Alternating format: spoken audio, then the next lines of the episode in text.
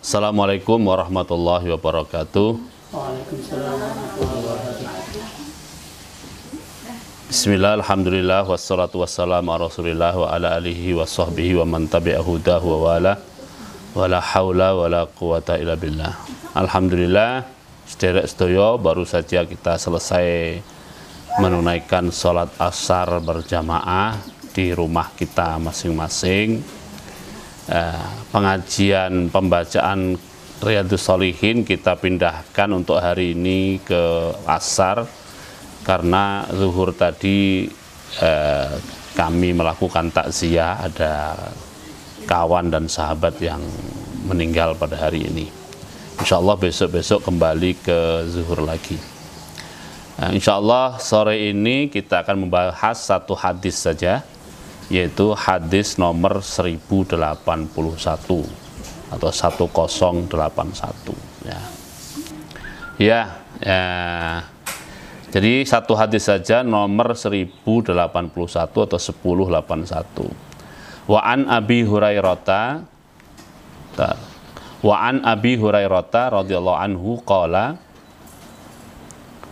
qala Rasulullah sallallahu alaihi wasallam, inna awwala ma yuhasabu bihil abdu yaumal qiyamati min amalihi salatuhu, fa in salahat atau saluhat faqad aflaha wa anjaha, wa in fasadat faqad khaba wa khasira, fa in taqasa min faridatihi syai'an atau riwayat lain syai'un qala rabbu azza wa jalla unzuru hal li abdi min tatawwu'in fayukammalu minha man taqasa minal faridati summa yakunu sa'iru a'malihi, riwayat lain mengatakan sa'iru amalihi ala hadza, rawahu Tirmizi wa qala haditsun hasanun ya.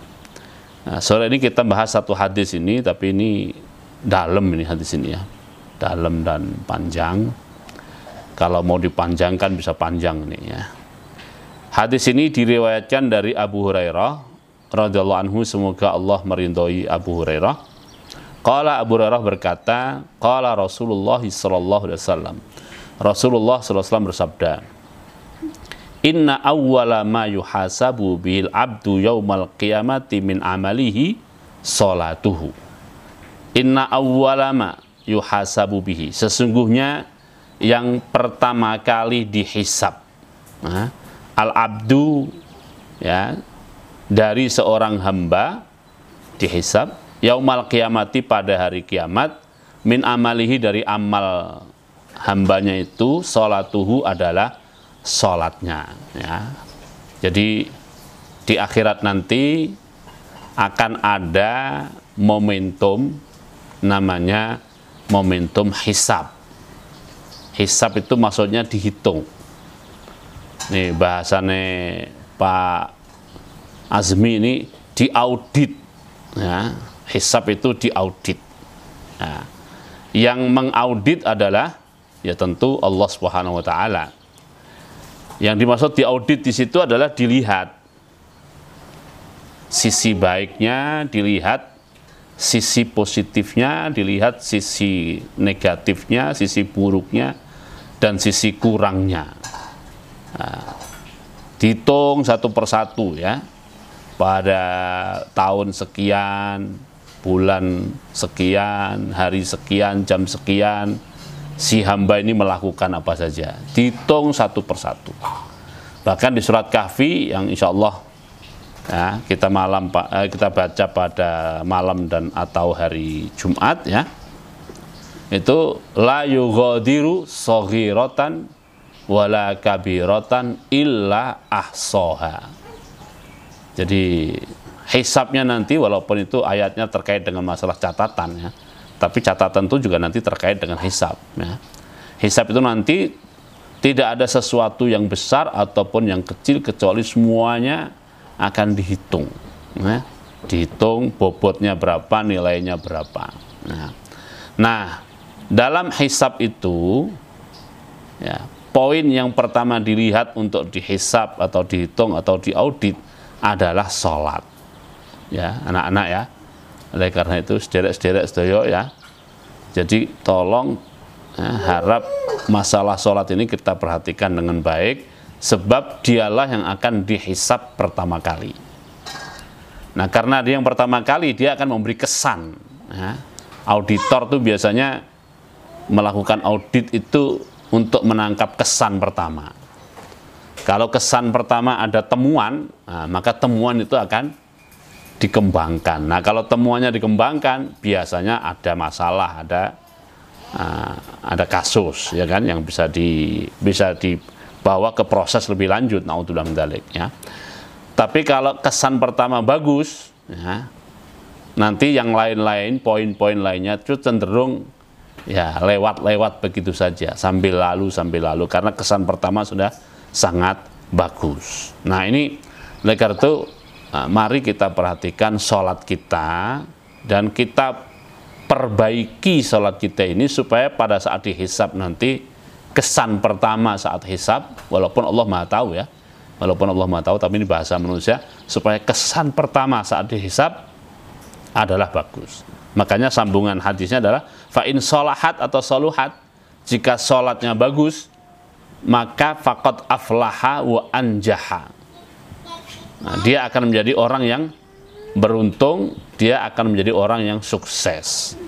Nah, aflaha itu tidak akan didalami kasusnya, anjaha berarti akan dimasukkan ke dalam surga Allah subhanahu wa taala. Semoga kita semua termasuk di dalamnya, amin ya rabbal alamin.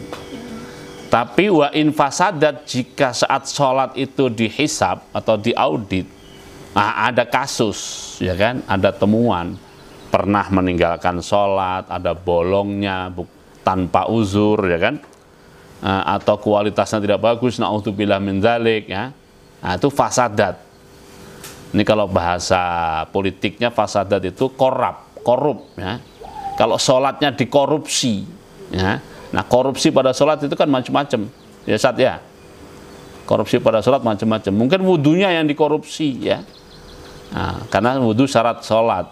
Mukanya nggak dibasuh rata, tangannya nggak dibasuh rata, takbirnya asal-asalan, rukuknya asal-asalan, ya. Nah, apa namanya, bahasa dalam riwayat lain itu, ya, jidatnya saat sholat itu karena terlalu ngebut itu seperti ayam jago yang notol-notol nah, sesuatu, nah, sekedar notol-notol begitu saja itu. Nah, kalau seperti itu berarti kan korup. Nah, ada korupsi dalam sholat, nah, dalam dalik, ya.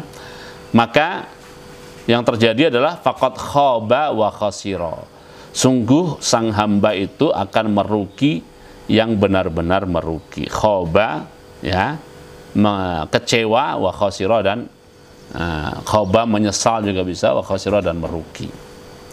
Nah, itu kalau hasilnya bagus atau buruk. Nah, bagaimana kalau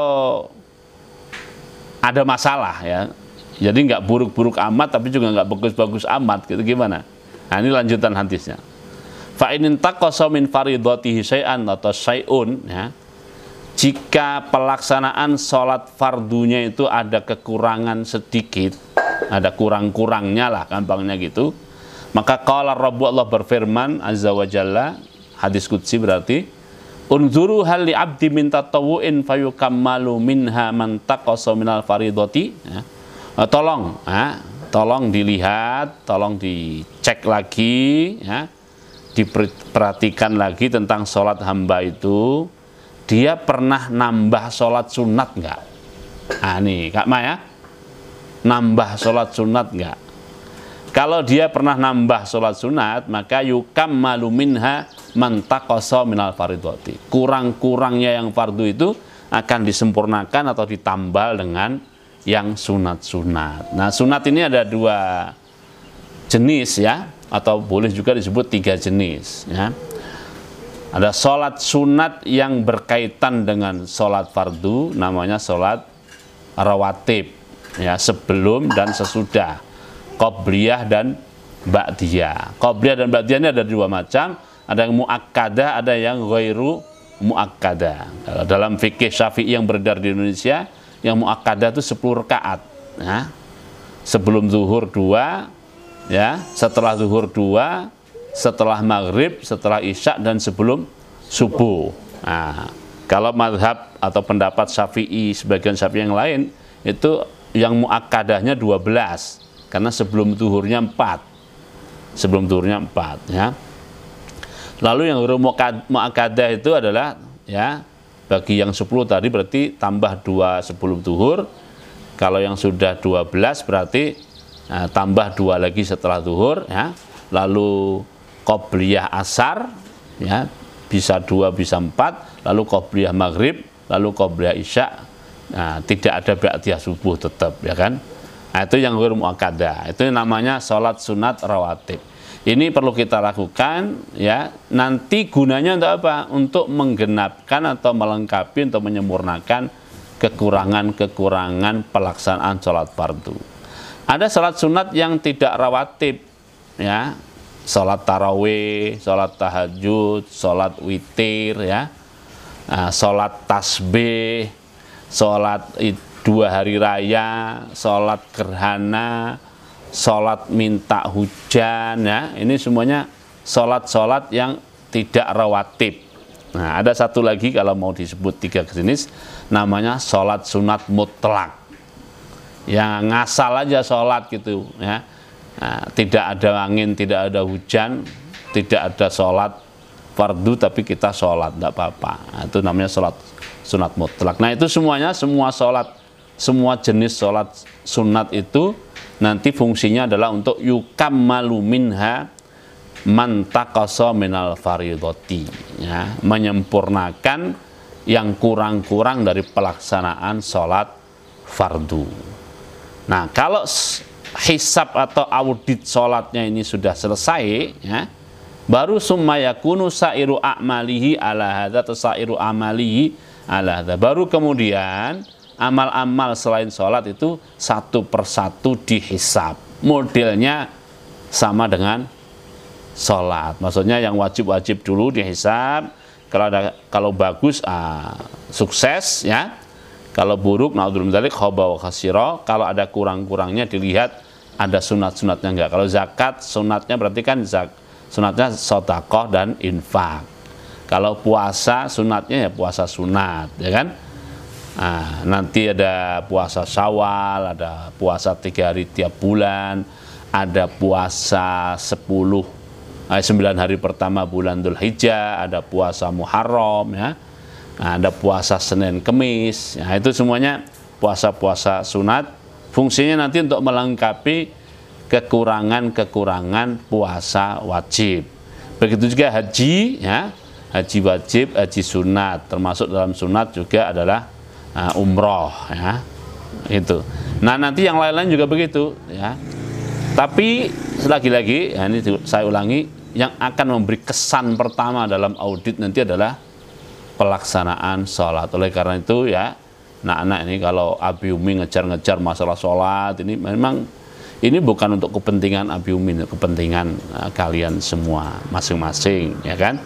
Nanti kalau kalian semua bagus, ya, insya Allah kita akan ketemu di dalam keadaan yang lebih baik lagi di akhirat nanti, amin ya rabbal alamin. Begitu juga saudara-saudara yang lain, kalau kita ngejar-ngejar pelaksanaan sholat itu, ya, ini untuk kepentingan masing-masing, ya.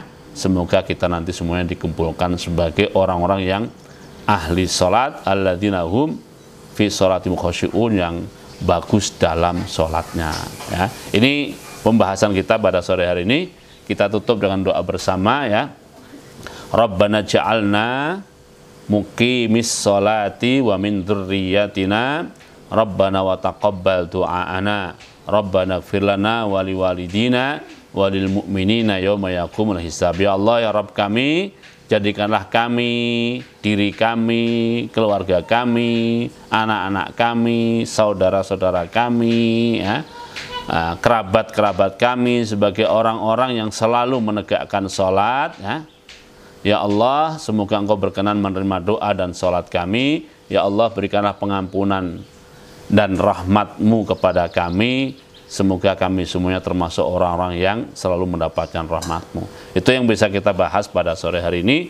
Semoga ada manfaatnya. Kurang lebihnya saya minta maaf. Aku luqali hadza wa astaghfirullahaladzim wa lisanul muslimin. Fastaghfiruhunal ghafurur rahim. Wallahul muwaffiq ila aqwamit thoriq. Wassalamualaikum warahmatullahi wabarakatuh.